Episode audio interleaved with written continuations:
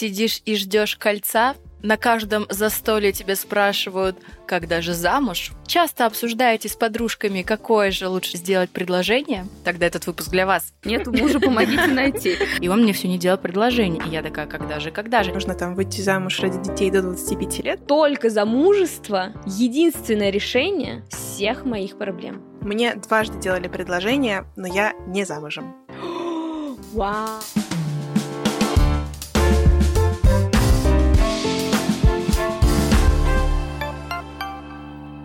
Всем привет! Это подкаст «Скоро 30». Здесь мы обсуждаем стереотипы, связанные с 30-летием. Почему мы сделали этот подкаст? Ну, потому что нам самим скоро 30, и мы хотим разобраться, нужно ли нам что-то успеть или нет. Сегодня мы поговорим о замужестве. Кто-то хочет выйти замуж до 30 лет, а кто-то считает, что нужно сначала построить карьеру. В каком направлении развиваться, сегодня будем обсуждать мы. Кто же эти мы? Ведущие подкаста. Привет, это мы. Мы здесь все. Девчонки, скажите привет. Всем привет. Это мы, привет, это я, всем это привет.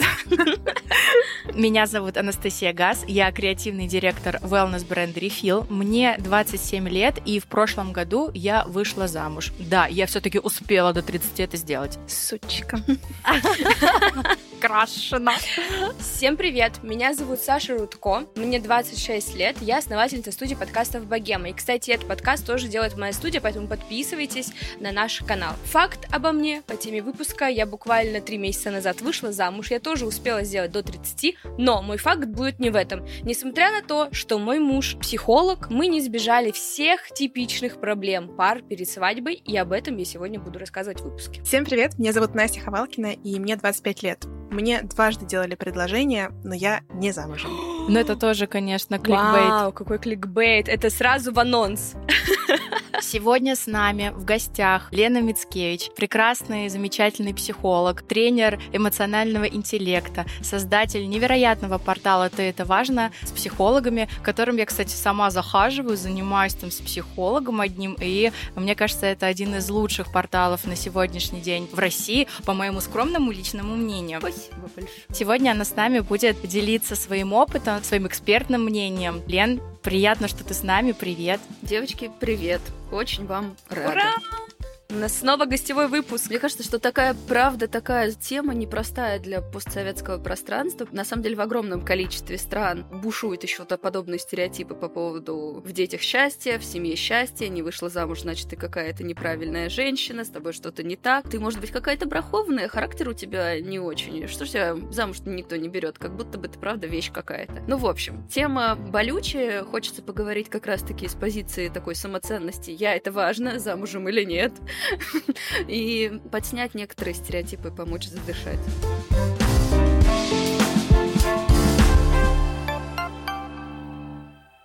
Слушай, Лен, а вообще к тебе, вот как к психологу, ты же, ну, практикующий психолог, к тебе часто обращаются девушки с запросом, вот, не знаю, там, мне 27, мне 26, мне 29, а я все еще не замужем. То есть это вообще частый запрос у женщин? Ну, именно в такой формулировке мне не очень сильно встречается прям как запрос, потому что, казалось бы, ну, это можно принести свахе, а не психологу. Типа, нету мужа, помогите найти.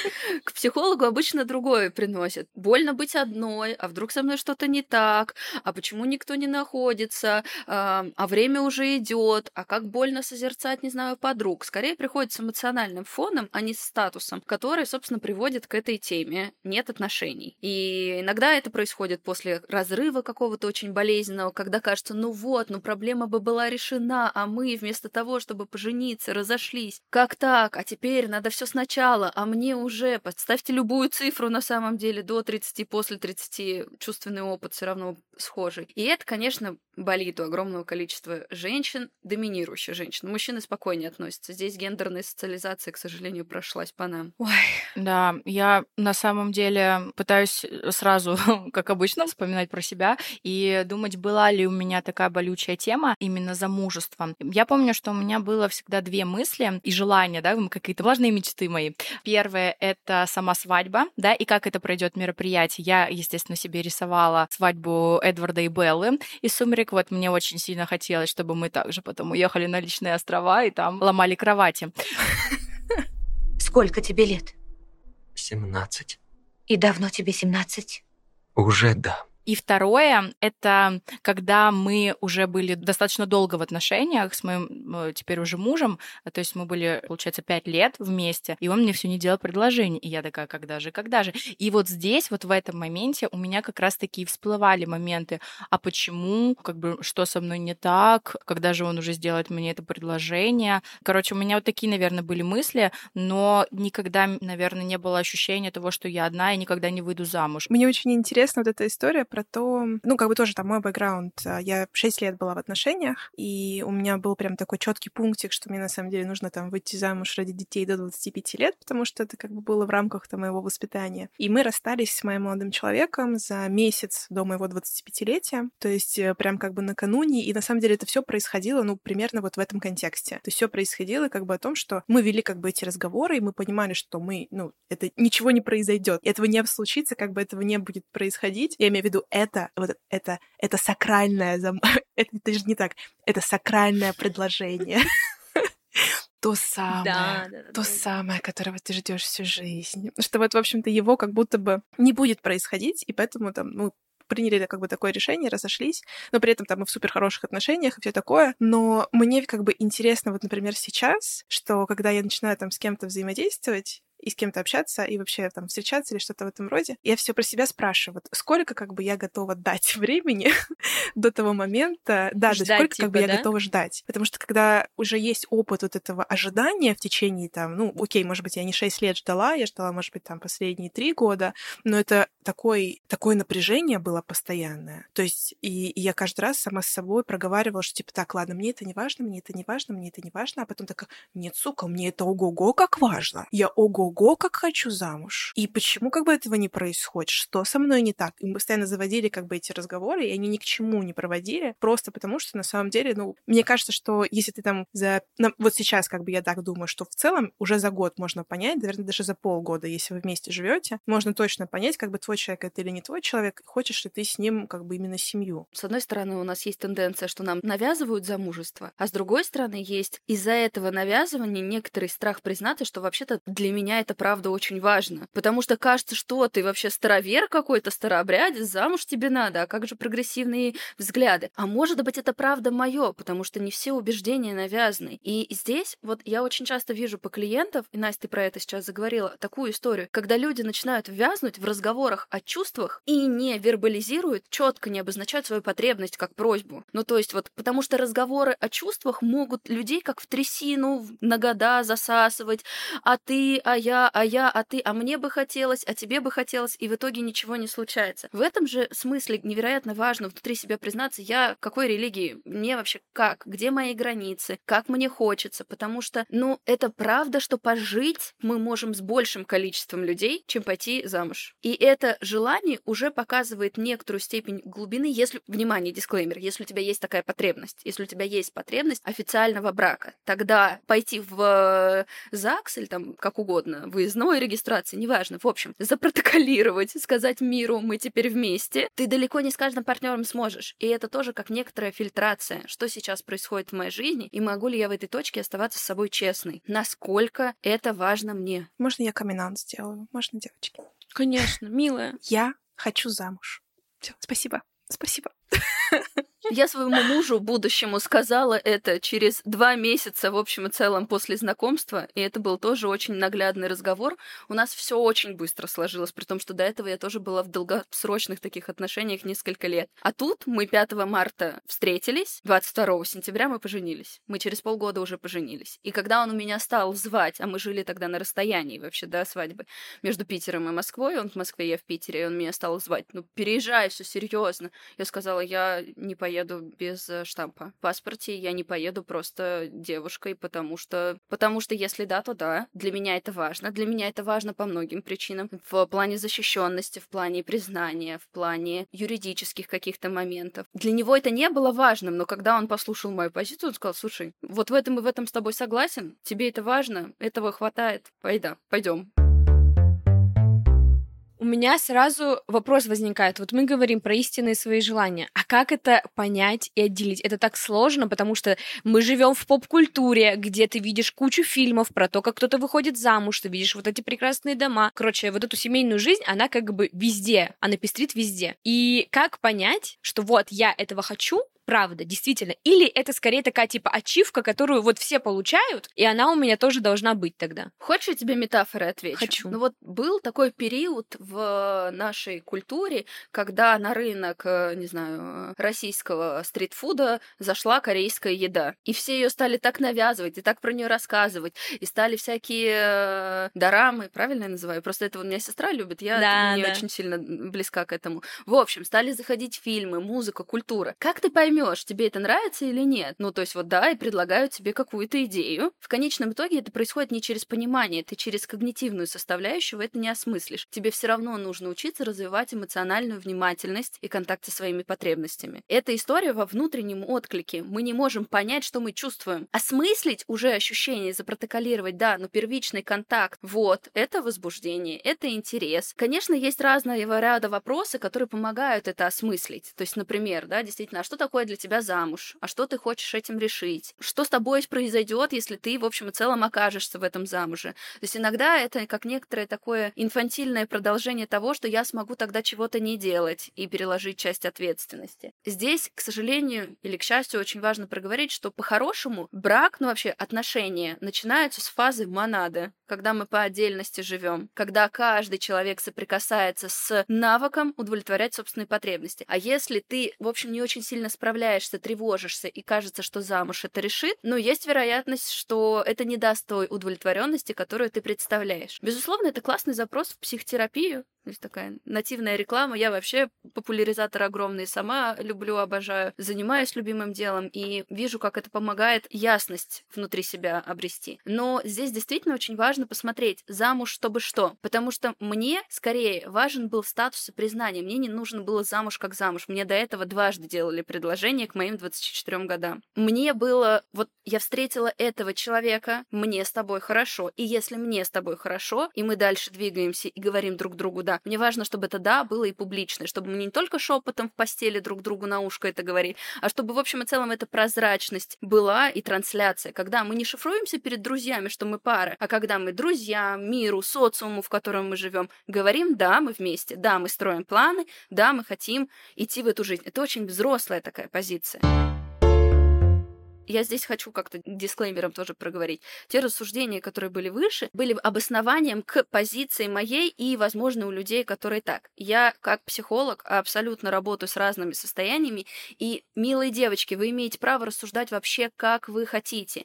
Но если вы чувствуете, что у вас это есть, я сейчас просто вижу огромное количество стыда об этом говорить. Стыда говорить о том, что я хочу безопасности. Да, что ты хочешь замуж, что ты хочешь близости. Это вообще большая проблема, потому что это правда немножко давит, что ты как будто бы должна быть такая типа стронг, и как будто ты вообще не должна хотеть замуж, что это должно каким-то образом само случиться, и ты сидишь и думаешь, блин, а что со мной не так, если я реально хочу? Блин, девчонки, мне так это откликается. А еще знаете, как в Европе это сильно ощущается? Ну, как бы, ну, вообще, просто потому что здесь этого культа нет в целом, культа замужества, и ты, если кому-то начинаешь говорить вдруг там как-то в разговоре проскакивает, что я вообще-то хочу замуж, и вообще вот это, вот это все, и это так, типа, зачем? Как бы, зачем? Смысл? Ну, типа, не очень понятно. Поэтому очень много мемов про вот этот вот Slavic Girls, да, которые вот уходят с первого свидания, если оно, типа, в кафейне какой-то на заправке, а не в ресторане, которые, типа, сливаются с отношений, если там нет какой-то перспективы на свадьбу и на детей. Ну, там много, в общем, таких э, мемных историй про этот контекст,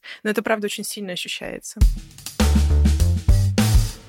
когда тебе 26-27, ты уже видишь все редфлаги, ты уже точно знаешь, что тебе хочется, чего тебе не надо, как там, ну, то есть ты это все начинаешь замечать вот буквально вот так. И в итоге получается, что у тебя такой, типа, уже список критериев. Я бы это даже так, наверное, назвала. И что делать-то в этом случае? Вот как будто вот этот опыт, он, с одной стороны, круто, что у тебя есть этот опыт, а с другой стороны, он как будто бы тебе мешает. И как найти своего партнера в этом случае, я пока не очень представляю, если честно. Здесь, как минимум, хочется тогда предложить заменить формулировку на «хочется, правда, встретить человека, с которым я чувствую, они «я хочу выйти замуж». Когда ко мне приходят клиенты и говорят «я не хочу разводиться с женой», когда вы говорите о том, что вы не хотите разводиться с женой, это вообще ничего не говорит о том, чего вы хотите в плане ощущений. Потому что можно не развестись с женой и завести любовников. Можно не развестись с женой и разъехаться по разным квартирам. Можно не развестись с женой и жить как друзья, как соседи. Подходит ли один из этих сценариев? Поэтому вот это вот тоже как «я хочу замуж» все равно ничего не говорит о том, что ты хочешь в плане ощущений. И я, когда работаю с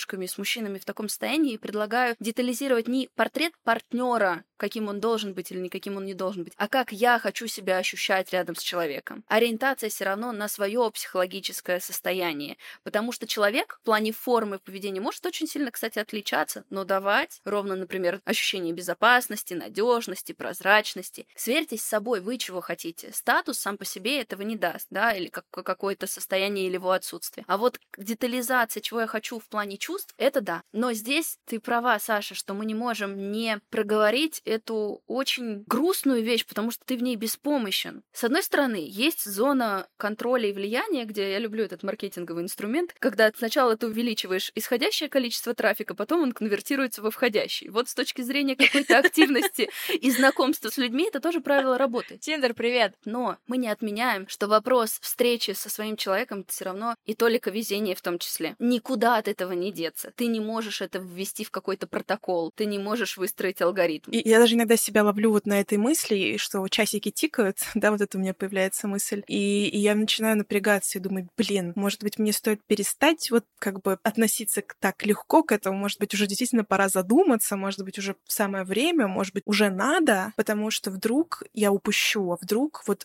вот это то самое. И хотя как бы я ментально понимаю, что на самом деле, ну, мое, оно меня всегда найдет. И более того, у меня сейчас даже есть внутреннее ощущение, как бы такое, что а, это прозвучит, может быть, немножко странно, но все, что со мной происходит в жизни, весь мой опыт накопленный, все то, что все мои романы, все какие-то взаимодействия, вообще все, что со мной происходит, все это меня ведет к тому самому человеку впереди, который где-то на этой планете ходит, ждет меня, и вот мы где-то вот-вот должны встретиться, и единственное, что мне нужно делать для того, чтобы это произошло, это быть верной себе, оставаться верной своему образу жизни, потому что, условно, у меня он очень сильно поменялся, и как бы сейчас, там, например, мы ездили там на Азорские острова, и у меня даже такая, знаете, был такой момент, мы вышли на острове Флориш, походили ходить погулять. И вот мы ходим, гуляем, и он такой, типа, супер безлюдный, там вообще нет людей. И я думаю, что вот я думаю, по моим ощущениям внутренним, моя чуйка мне подсказывает, что я своего человека встречу вот в таком месте. Не на бизнес-тусовке, не в Тиндере, не на какой-нибудь нетворкинг-вечеринке, не на секс-вечеринке, не где-то еще, а именно в местах, куда меня заводит моя душа, куда меня заводит мое внутреннее желание моего пути, когда вот эта вот история, что мне туда надо. Я не понимаю, зачем мне туда надо, это неудобно, мне сейчас нет на это денег, но мне туда надо. Я беру, я делаю, все, виза. Вот у меня сейчас такое, например, ощущение по отношению к Штатам, что вот мне надо в Штаты, вот мне прям надо. Я сейчас пытаюсь все как бы подгадать, чтобы быстрее туда поехать, хотя я понимаю, что технически я не планирую там жить, у меня нет там как бы никакого интеншена, но вот эта чуйка мне туда надо. И мне кажется, что постоянно у меня есть какая-то мысль, что где-то тот самый человек, душа, с которой я должна соприкоснуться, мы с ней встретимся ровно в тот момент, когда весь этот путь накопленный мой, он меня приведет в нужную точку. И только тогда случится вот как бы этот матч. Короче, я очень романтик. Ой, романтичный. Я только хотела сказать, э, это очень романтично. Боже, Настя, это просто... Она романтизирует все в своей жизни. Да. Мне очень нравится твой подход. Как будто бы у нас было сейчас предисловие к какому-то фильму романтическому, ромкому, где Настя потом приезжает в Штаты и там встречает своего э, Чакбаса. Да. Не знаю, например. Причем мне кажется, что где-то на Гавайях, потому да. что Настя сегодня такая вся какая-то южная, какая-то морская, где-то там. Да, все так, все так. Я думаю, что нужно рассмотреть, наверное, ситуацию, что, мне кажется, многие девушки также могут столкнуться с проблемой, а я не хочу замуж. Вот выбрала для себя такой путь. И это же тоже как будто бы в обществе немножко порицается, что типа, как это ты женщина, ты должна хотеть как будто бы замуж. И мне кажется, что как будто очень важно это рассмотреть, было ли у тебя какие-то такие кейсы, например, Лен, в жизни или там, например, среди клиентов. Смотри, как бы еще раз, как будто бы хочется чуть-чуть вернуть свою историю. У меня, например, как у человека, не было желания замуж, но было желание встретить человека. Поэтому для девушек которые тоже с такой же позиции нет. Знаешь, понимаешь, сценарий и антисценарий, если он просто существует на автоматизме, это все равно история, которая не дает тебе возможности слышать себя. Хочу как кто-то или только не так, в любом случае не описывает, что на самом деле хочет человек. Потому что, ну, то, что ты не хочешь замуж, что за этим стоит? Пожалуйста, ты имеешь право делать со своей жизнью все, что угодно. А что хочешь? Вот нет, не замуж, а как? Ты вообще не хочешь с кем-то жить. Ведь там же тоже есть миллион разных сценариев. Или ты хочешь жить просто заключив брачный договор, и вот тебе таким образом свободно ощущается,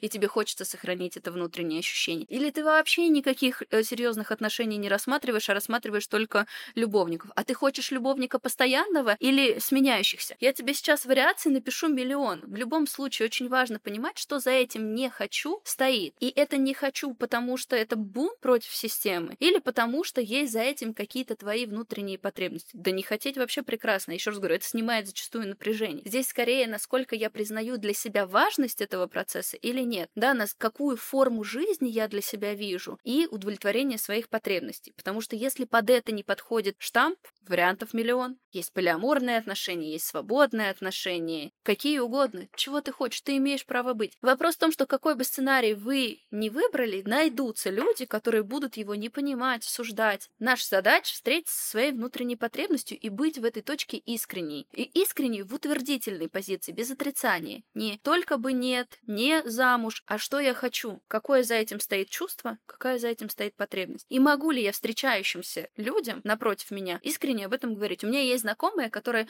после восьми лет брака четко поняла, что для нее вот такой формат отношений вообще не подходит. И сейчас живет жизнью сексуально свободной женщины. Потрясающе. И ей в этом искренне хорошо. И я смотрю на нее, она искренняя, честная, она там, не знаю, заботится о своем здоровье, как еще не все, в общем и целом, даже с одним партнером это делают. И говорит, мне так хорошо, мне не нужно, я закрываю все свои потребности самостоятельно. Эмоциональной близости я не очень сильно нуждаюсь, а секс хороший я могу найти. Причем разнообразный. Ее случайно не Саманта Джонс зовут? У нее нет Сколько сексуальных партнеров у вас было? Я считаю. В этом году? Поэтому ты вначале, Саша, говорила о том, а как нам понять, что в общем и целом оно нам надо. Попробовать, попробовать разное, посмотреть. Только через собственный опыт мы понимаем, как мы можем, знаешь, как найти шероховатость или наоборот зону комфорта в той или иной форме. Никто заблаговременно не скажет. А жаль а жаль. Всегда хочется вот эту вот инструкцию, знаете, от жизни. Ты как человек в психотерапии должна это как никто понимать, что никто не даст инструкцию только к внутреннему компасу, только к внутренней ответственности. Да я каждый раз с психологом, э, знаешь, типа этот вопрос, а что делать-то? Все понятно, а делать-то что? Здесь, на самом деле, мне хотелось бы поговорить о том, что, что там за этим штампом, потому что там вообще-то целая вселенная нас не очень сильно учит, как жить, как справляться с кризисами, как осознавать, что эти кризисы будут вы будете из одного вытекать в другой с маленькими да. платами в виде спокойствия. И что, в общем и целом, это целое искусство учиться друг с другом жить и синхронизироваться. Я только недавно рил сделала в Инстаграме у себя, запрещенная сеть, что, в общем и целом, мы не живем с одним человеком всю жизнь, никогда, даже когда выходим замуж. То есть, если посмотреть, мы там через год, через три, через пять, мы живем с разными людьми. И наша задача здесь научиться знакомиться. Поэтому, Настя, то, что ты говоришь, что ты сегодня пойдешь на свидание и будешь рассказывать о себе, я тебе могу сказать, даже если ты сегодня встретишь своего человека и будешь с ним жить следующие 45 тысяч лет, тебе регулярно время от времени ему придется рассказывать о том, какая ты, что тебе важно, чем ты живешь, как поменялась твоя траектория. Это происходит и в замужестве, в том числе мы регулярно говорим, а вот теперь я такая, а вот теперь мне важно вот так, а вот теперь я хочу этого. Поэтому этот скилл вообще, девочки, правда, ну как бы ни в коем случае нельзя терять. Он с нами. Ой, я хочу тут, наверное, подхватить и поделиться как раз своей историей, потому что мы рассмотрели как раз историю, когда ты один, да, а вот я хочу рассказать историю, когда ты уже в паре и когда назревает. Мы с моим мужем были уже два года в отношениях, но мы оказались в нетипичной для себя ситуации, мы оказались в эмиграции полтора года назад, и, в общем, у меня Пошли шарики за ролики вообще везде. Когда ты в эмиграции, особенно в вынужденной эмиграции, мне почему-то пришло в голову, что только замужество — единственное решение всех моих проблем.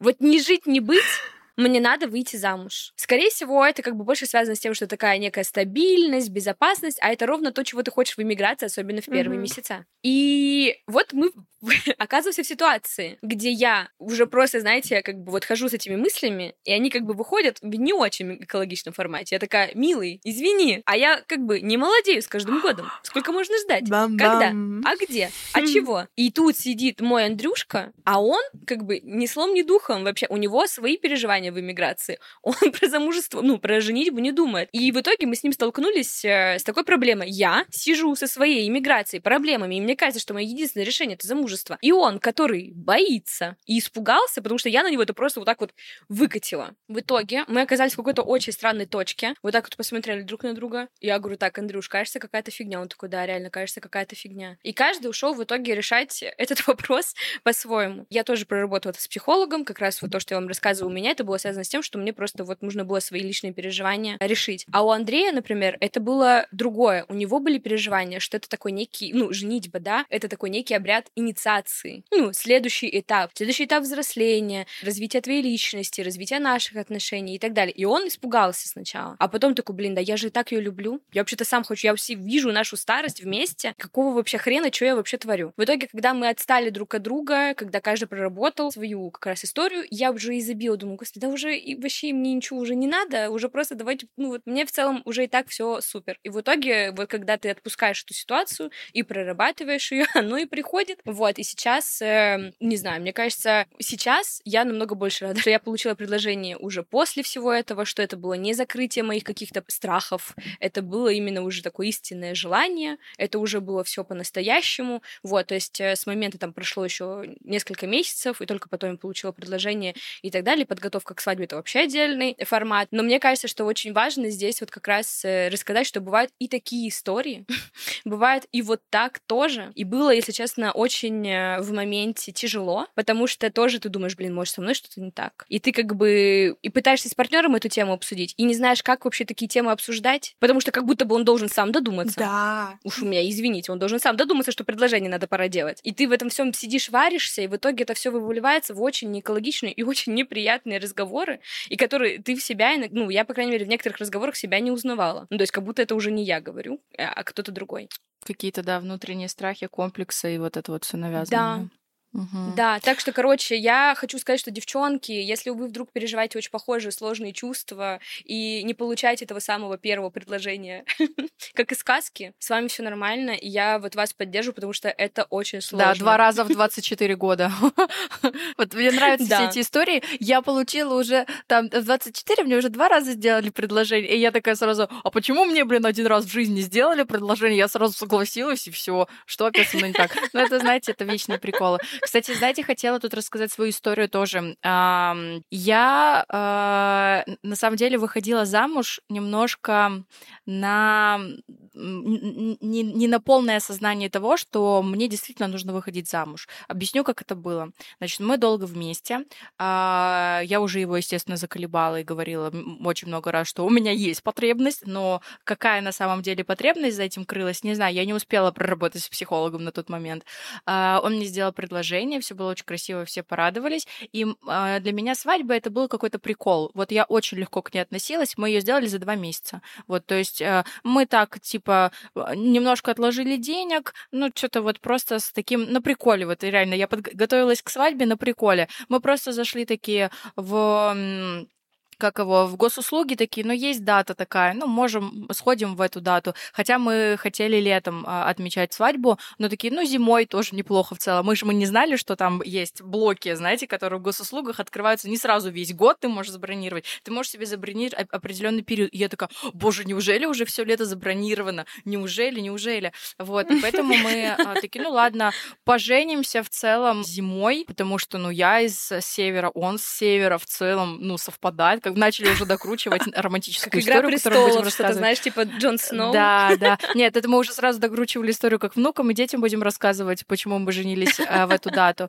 И по невероятной большой случайности, вот действительно, вот это правда было случайно, что мы успели пожениться 9 февраля 2022 года. И через какое-то время произошла, вот произошло 23 февраля. И вот только после 23 февраля я осознала, нафига мне вообще нужен брак, зачем мне нужны долгие отношения и почему со мной этот конкретный мужчина сейчас рядом. Вот тогда я реально осознала вот уже и поняла. Но могло так не произойти.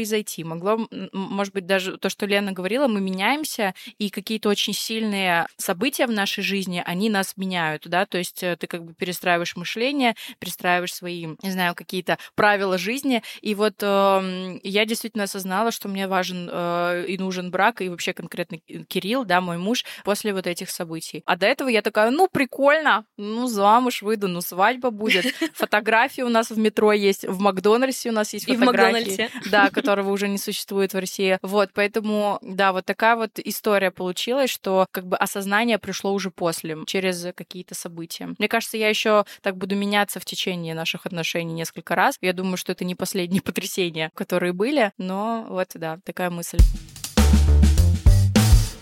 Знаете, с какой точкой иногда девочки сталкиваются при очень долгом ожидании? Ведь вот те примеры, почему я сейчас об этом заговорила, те примеры, которые вы приводите, и мой случай в эту же копилку, партнеры отозвались на ваше желание, на мое желание. Хочешь? Ну, может быть, я не думал, но давай попробуем посмотреть, да? То, что ты хочешь, это важно. То, что с тобой происходит, это важно. Даже если я другого мнения, я готов услышать человека напротив. Я с ним строю жизнь, мне важно, чтобы ему было хорошо. Из чего твое хорошо состоит? Могу ли я его удовлетворить? При каких условиях? Что мне для этого нужно получить и так далее. А очень часто складывается картина, когда девочки говорят, мне важно, а это игнорируется. И вот в этом подвешенном состоянии, не принимая решений, люди иногда на года зависают бросают. Я знаю, и по 8, и по 10 лет ждут. Ну как же? Ну как же? Да? И вот это вот, к сожалению, боль, когда ты не можешь назвать вещи своими именами и сказать, к сожалению, человек напротив не готов внимать моей потребности. Даже если я заблуждаюсь, даже за, если за этим стоит страх, почему мы не можем об этом поговорить? Почему мы не можем быть открыты? Потому что если мы обсуждаем какую-то проблему или какую-то несостыковку, контакт все равно уже есть. А зачастую из-за избегающего поведения, из-за собственных страхов, предубеждений и или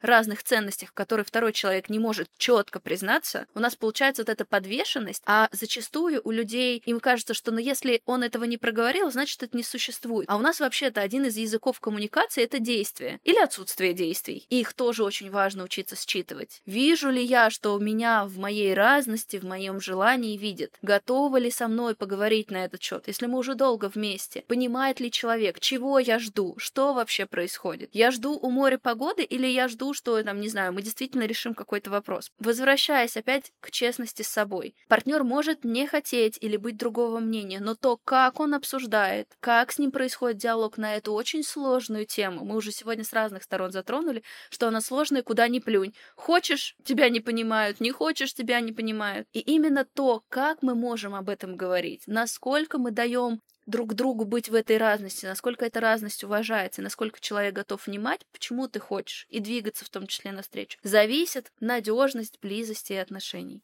Блин, я сейчас заплачу просто. Блин, реально, просто ты настолько, ты говоришь, ты говоришь такие вещи, которые настолько... Ну, то есть я уже прожила это все, например, но просто ты говоришь прямо теми фразами и теми тезисами и вообще описываешь прям очень конкретную ситуацию, через которую я проходила. И я прям сейчас внутри чувствую всю эту боль, которая у меня была, и чувствую какой-то релиз, какое-то, знаешь, что ли, разрешение на нее. Потому что я очень долго себе не разрешала чувствовать боль по такому вопросу, потому что у нас супер были классные отношения, у нас была очень чистая коммуникация, терапия совместная, ну, в общем, все, что только можно было, все было, но при этом все эти фразы, они все равно были про то, что, ну, Мась, я сейчас не знаю, как я хочу. Я, я не знаю, я сейчас не хочу. Захочу ли через год? Я не знаю. Через два тоже не знаю. Через пять тоже не знаю. Я не могу себе ничего обещать. И ты в этот момент, на самом деле, ощущаешь, что ты одна как будто бы должна принять для себя какое-то решение. То есть, а ты готова ждать? А ждать чего? А ждать потому, что вроде так социум говорит, что мужика надо ждать. А почему ты должна ждать мужика? Это значит, что ты какая-то не такая? Это значит, что ты не та самая? Это значит, что в тебе чего-то не хватает, чтобы ему сейчас захотелось сделать тебя той самой? И это в этом очень много боли. Ну, то есть я себя хвалю за то, что мне хватило себе смелости признаться, оценить вообще всю эту ситуацию так, как она действительно есть, никого не обвинять в этом и просто выбрать себя на самом деле. Выбрать себя, выбрать, не ждать нас, которые когда-то случатся, не ждать нас, которые когда-то произойдут, а выбрать себя в моменте. Потому что это две, знаешь, такие разные картинки. Мы, как такая гипотетическая голограмма, которую я очень хочу, чтобы мы были. И мы, которые мы есть на самом деле. Мы, может быть, хорошие, мы, может быть, чудесный, но там может чего-то существенно не хватать. И вот не обманываться, а какой мы, мы могли бы быть, потому что это все равно такое искажение действительности, когда мы живем не с реальным образом, а с желаемым, с тем, который нам принимать легче. И это во многих процессах так бывает. Это и по пути в семейной жизни очень часто встречается. Поэтому то, что, Настя, у тебя эта смелость и честность есть, это правда большая твоя сила. И другим девчонкам, которые нас будут слушать, я тоже хочу об этом сказать. У меня было несколько кейсов, на самом деле, даже в этих отношениях. У меня был кейс, когда у нас был момент предложения, но он настолько не совпадал с моим внутренним ощущением того, как я считаю, что я того заслуживаю, и того, как я считаю, что я бы хотела его получить, что для меня это скорее была какая-то травма, чем радость. Ну, то есть мы были тоже в вынужденной миграции в Турции с моим молодым человеком, и вот я прям помню это, ну, это утро, мы сидим в какой-то кафешке в турецкой, у нас такой турецкий завтрак, чай, все такое, и что-то мы обсуждаем дальнейшие планы, как надо будет там сейчас квартиру квартиру найти, еще что-то. Но знаете, вот это еще такое состояние, что вы только вот выехали, там была куча стресса, куча всего, куча вот этого ощущения небезопасности, куча каких-то перемещений. Ты вообще ничего не понимаешь. Я там, знаете, как какая-то жена декабриста, тут пересекаю вместе с ним границу, мы куда-то едем. Ну, то есть это, в этом было очень много стресса. И вот мы сидим, и он говорит, слушай, ну, а может мы это, поженимся с тобой, распишемся, и нам будет удобнее ездить. И я такая, подожди, это сейчас что, предложение? Он такой, ну, ну что, ну правда же будет так удобно. И я понимаю, что мне, знаете, в этот момент, с одной стороны, о, вау, типа, я получила то, что хотела, мне сейчас только что предложили, мне просто нужно сказать «да», и все. И мы пойдем, типа, распишемся, и как бы я, типа, закрою свой гешталь. Я, типа, закрою свою потребность. А с другой стороны, как же так? Ну, это же так важно для меня. Я же такая принцесса. Я же так хочу, чтобы это было красиво. Я же, для меня же это правда так важно. И что неужели со мной можно только ради удобства? Неужели со мной можно только для того, чтобы было удобно перемещаться между странами? И у нас понятно, что там были потом, ну, разговоры про это, я объяснила свою позицию, со мной согласились, мы там, ну, как бы все устаканили, уладили, все такое. Но, естественно, как бы я в моменте скажу, нет, дорогой, со мной так не работает. Я не готова соглашаться на меньше. Я знаю, чего я хочу, и это не то, чего я хочу, и не то, как я этого хочу. И хочу я это вот так и вот так. И дальше как бы это опять, видишь, ну, партнер, что, как бы, какой от него идет фидбэк. А второй кейс, который у меня был, он уже был с другим молодым человеком, ну, уже вот сейчас, там, последние полгода, я начала встречаться с парнем, и мы там буквально на первом свидании решаем, что мы уезжаем в Швейцарию на выходные. Значит, мы туда уезжаем. Это тот да, самый знаменитый тот сам... мужчина. Как раз все спрашивали, а чем там закончилась история. Ну, я запишу аудио. я все таки я сделаю это. Я запишу, чем закончилась та история. Ну, как бы to make long story short, эм, у меня было свидание с парнем из списка Forbes. Супер классный чувак. У нас быстро за, какой-то вот этот вот роман. Все такое, типа, вау-вау-вау, все, поехали в Швейцарию, да, поехали. Он покупает билеты, мы летим в Швейцарию, потрясающие дни там проводим, катаемся красивых отелях. В общем, все очень красиво. И проводим там, в общем, наверное, где-то неделю суммарно. И всю эту как бы неделю у нас очень много идет взаимодействий. Я уже влюблена просто по уши. Он как бы тоже, ну, в общем, прям роман в чистом виде. И, значит, мы э, последний день лежим, и что-то... А я понимаю на тот момент, что у меня нет квартиры в Лиссабоне. Я сейчас живу в Лиссабоне, и у меня нет квартиры. И получается, что я... Мы уехали в Швейцарию, я оставила там свою квартиру, уже как бы ее сдала. Ну, в общем, у меня нет никакого жилья. И мы Джим, я говорю, слушай, а ты как вообще чувствуешь? Ты бы хотел, что вот мы сейчас вернемся в Лиссабон, ну, что как бы я себе свою квартиру, да, как бы сейчас ищу же, правильно, а, а ты как бы живешь там в своей квартире. И он такой, я хочу, чтобы ты жила со мной. Я такая, М, окей. И он такой, «А почему ты вообще это спрашиваешь? Типа, нет, все, я хочу, чтобы ты была со мной, я хочу, чтобы ты жила со мной, хочу, чтобы ты была каждый день рядом. И вообще, слушай, говорит он мне, мы завтра с тобой же едем в Женеву, давай в Женеве поженимся. И я такая, что? Такой, ну, как? Ну, ты такая, типа, вау, потрясающая, давай мы завтра вот как раз едем в Женеву, и там поженимся, там есть, типа, красивое как бы место, мы быстро с тобой все сделаем, все будет очень красиво. Мне кажется, это так будет романтично, все такое. Я говорю, так. И опять, опять этот момент. А то ли это как я этого хочу? И я такая, нет, это не то, как я этого хочу. И ну, это не так. Да, это романтично, вроде бы, но нет кольца, нет понимания, что там это мой человек, которого я люблю. Ну, то есть я влюблена, но я не люблю. И я говорю, нет, дорогой, со мной так не работает. Как бы, если хочешь сделать предложение, это должно быть кольцо, это должно быть, и опять объясняю, как это должно быть. И вот тут тоже история про то, чтобы, блин, вот как бы вот эта история про не соглашаться на меньшее, где в ней грань? То есть где в ней грань про то, что ты, у тебя есть какая-то, у всех у нас есть какая-то картинка про то, как должно произойти это сакральное предложение. Это, мне кажется, история про ожидание. Да, но где эта грань? Согласиться Наверное, и не что- согласиться. да. Сказать, что да, окей, или сказать нет, не окей. То есть согласиться на то, как это произошло, принять это в том виде, как это произошло, или сказать нет. И мне иногда кажется, что у меня вот эта грань про не соглашаться на меньшее, она где-то в космосе вообще. Потому что у меня в целом постоянно эта история, Потому что ты достойна лучшего, милая. да, потому что я точно знаю, чего я хочу. Я точно знаю, как это должно быть. Я точно знаю, у меня вот у меня вся эта как бы картинка, она на все есть. И это не только про отношения, вообще в целом. Ну, Смотри, здесь же правда очень важный момент в человеке, потому что в конечном итоге важно же не кольцо, важен человек, от которого будет ассоциироваться с этим кольцом, с этими отношениями. И тогда, если мы все-таки убираем историю с должен, потому что это все равно некоторое искажение действительности, когнитивное искажение, я бы хотела, и так должно быть. Вообще очень разные состояния. Желание скорее вектор, и тогда можно сверяться, насколько текущая реальность, которая со мной случается, соответствует вектору, в который я иду. Потому что для меня, во всяком случае, я могу ошибаться, ты мне сейчас можешь об этом сказать. Здесь не столько, что само предложение сделано не так, и кольца нету, сколько, ну, некоторые ощущения, сценарная динамика отличается от пожеланий, уверенности, надежности, устойчивости в отношениях. И тогда здесь, честно, важно признаваться, опять же, может быть, не в самом факте. Может быть, если бы вы с ним были уже, не знаю, год в отношениях, и ты чувствовала эту же самую надежность, и была все та же поездка в Швейцарию, он тебе говорит, милая, мы с тобой так давно, кольца нет, ну поехали, поженимся. Ну да, другой контекст. Возможно, сразу. вообще было бы ощущение, но в этом бы контексте уважались потребности, которые важны. Поэтому здесь первично все равно очень важно оставаться в контакте с потребностями и допускать, что мои пожелания это скорее вектор, а форму жизнь может, правда, предложить любую.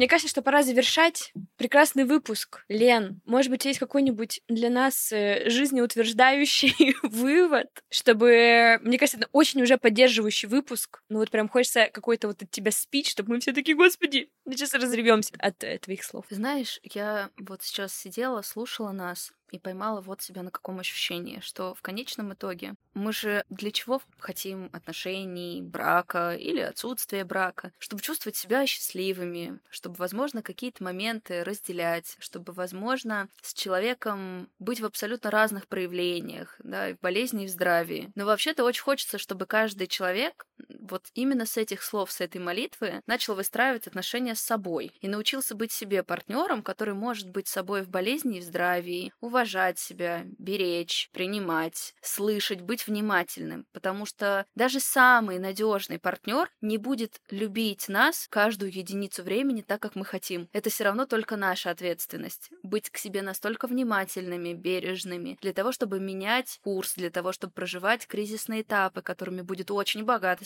совместная жизнь. Мне, если вдруг у вас будет желание, кажется важным эту тему пролонгировать и поговорить про отношения внутри, потому что свадьбой дело не заканчивается, потому что то, что мы выкладываем с точки зрения фундамента, это дальше очень сильно развивается, а там жизнь не менее прекрасная, не менее романтичная, но как будто бы вот об этой части мы не говорим. Но для того, чтобы нам там дальше было хорошо, в первую очередь очень важно проверить, что мы для себя умеем быть надежным партнером. С этого все начинается. С нас начинается крепкие наши будущие отношения. И тогда, когда мы живем себя, живем с вниманием, с интересом, с сохранением витальности, жизненной энергии, у нас есть возможность искренне, от сердца встретить человека, с которым будет хорошо. И в первую очередь человека. А уже дальше вы найдете, как вам пожениться, какие кольца вы хотите носить, где вы хотите жить, как это будет выглядеть и в каком социальном статусе. Вот я этого, наверное, пожелаю. Лена, ну каждое слово, вот, ну вот, ну как вот смотришь и не Девчонки, знаю. звучит, знаете, как хочется прям сейчас вот разлить вот по стопарику. Вот так вот. Включить царицу Анну Асти. Да-да-да-да. И там такая должна быть фраза. Так выпьем же за любовь. Такая любовь. Да. За любовь к себе здесь самое важное. Под грустный dance я отпускаю нашу любовь Только что-то там ля-ля-ля-ля-ля Всю свою... Все, простите.